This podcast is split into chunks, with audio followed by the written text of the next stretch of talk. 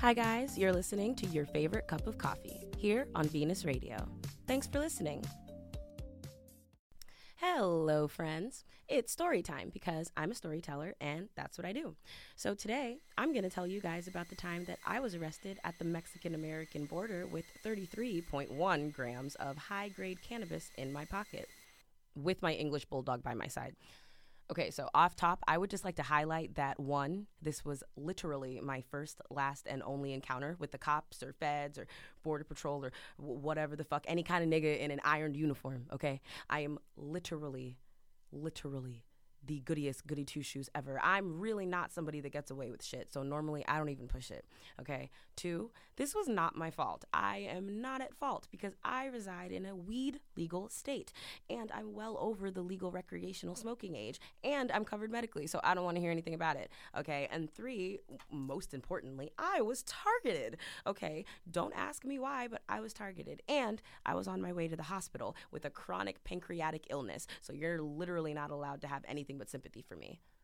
But you're allowed to laugh because honestly, it's so fucking absurd. Okay, so let's jump into it. So it's like that awkward time of year where it's like not anywhere near winter, but nowhere near spring yet, but it was just cold.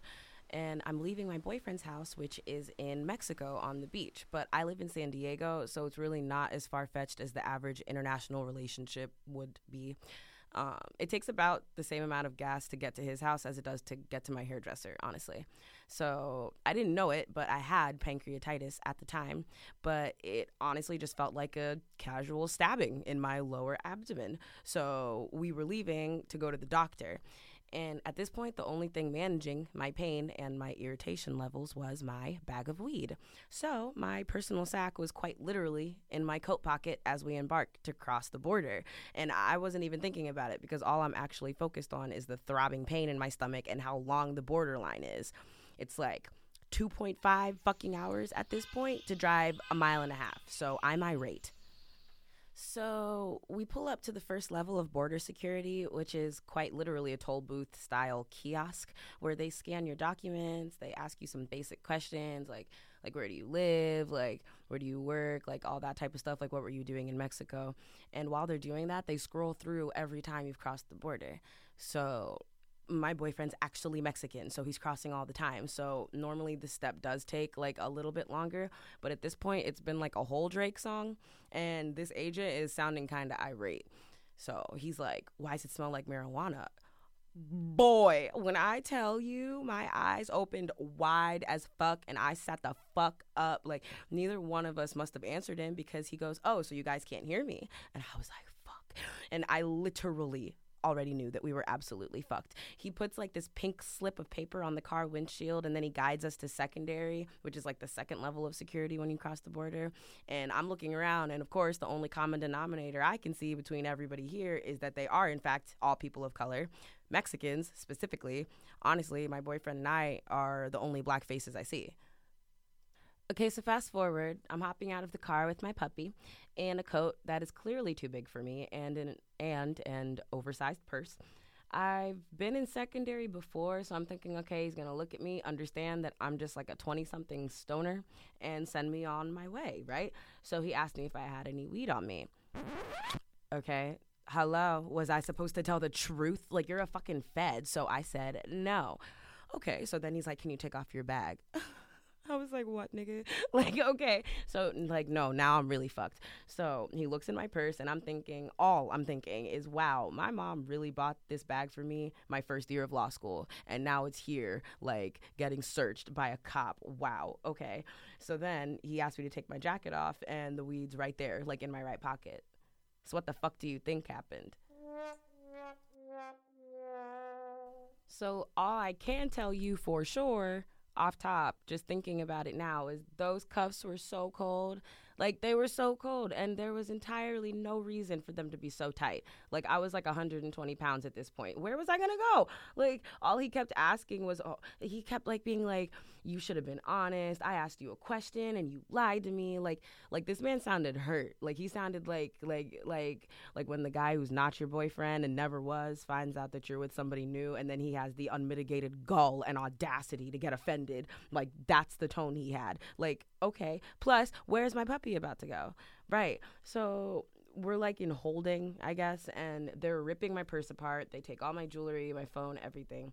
They keep asking me whose weed it is. And they're like asking it, implying that it was T who asked me to smuggle it. And I'm like, yo, they really think that, like, they haven't put together that this is, like, my personal bag yet. Like, they're like, we know this isn't you. Just say whose it is. And I'm not saying a word, like, to the point where they asked if I could speak and understand English. And eventually I was like, can you loosen these cuffs? And they were like, no, not yet. And I was like, well then can we talk about this later? And they were like, no. And, like, the head cop is getting irate. So she's like, okay, well, I'm just going to notate that it's all yours because you're the one who we found it on anyway. Like, she's being a bitch.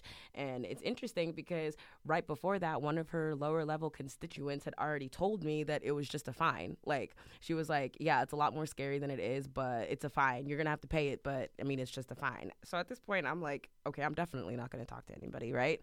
So as I'm thinking that, and as she's about to notate that it's mine, another officer walks in with my boyfriend without my dog. And they're frisking the hell out of me. Like, while they're frisking me, this nigga's so damn calm. He's talking about, are you all right?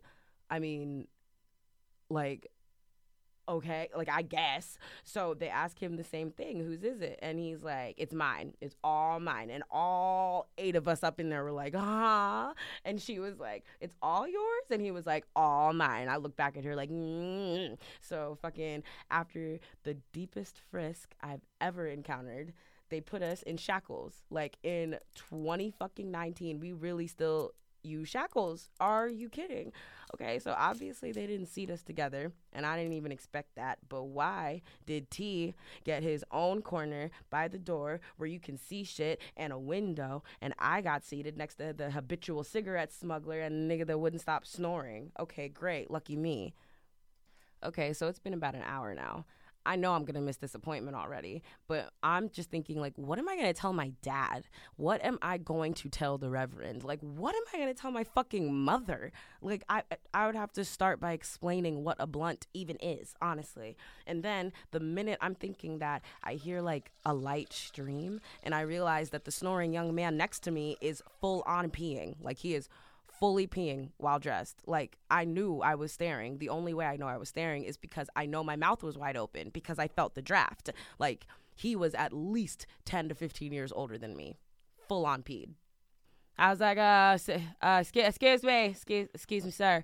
And I motioned my eyes over there. He didn't care. He did not care at all. Right. This guy wakes up, sits up. It's like he noticed he peed himself and was like, darn, not again. And then just sat up.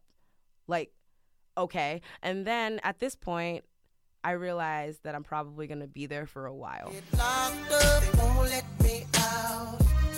They won't let me out. So I guess that, like, he had been there before because once he had sat up and, like, I guess thought about his actions for a while, they just walked over to him and, like, handed him a sandwich and some chips.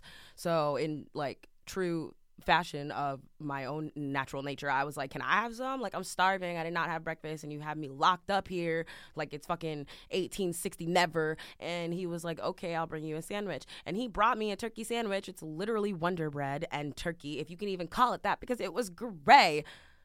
It was literally G-R-E-Y. It was disgusting. So I just fucked with those Cheetos for a little bit. I'm looking at Tony. He's knocked out. Okay, cool. I don't know what to do. All I know is I need to get out of here because it is no longer slave times, and there's really a shackle on me. So then I see this, like, family of 12 walk in, and it's this mom and dad, and all the rest of them are just their little kids. Like, they're just brothers and sisters. So at first I'm like, okay, well, what kind of car did you even pull them over in? And what could you have possibly found in a car that was like, because this is clearly a family, you know what I mean? So honestly, I was just using the next 4 or 5 hours to just log the injustices that I knew for a fact happened in America, or I guess on the American-Mexican border, but I had never personally witnessed.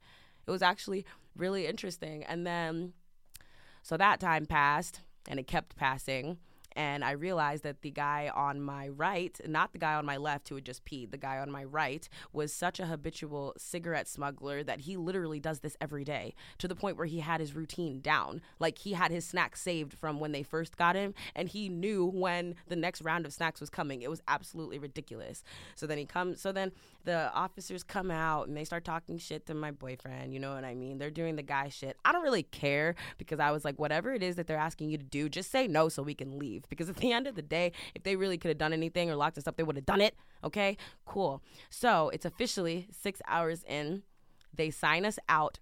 I noticed the paperwork is incorrect, so I told him to sign that shit immediately. And I walk out. I see my dog. She is plump and fed. I guess they fed her at least 6 different times, and she and I sprinted to the car. You know what I'm saying? My boyfriend hopped into the front seat. We go to the hospital, and then I went to the ER, and that's when I found out that I had pancreatitis. So that concludes today's story time. I am so glad that you guys got to join me, because honestly, this was fun, and I'm going to keep doing this. So if you want to be able to know the next time that I post one of these stories, you can check my Instagram. You can check my astrology Instagram at astrology by Val.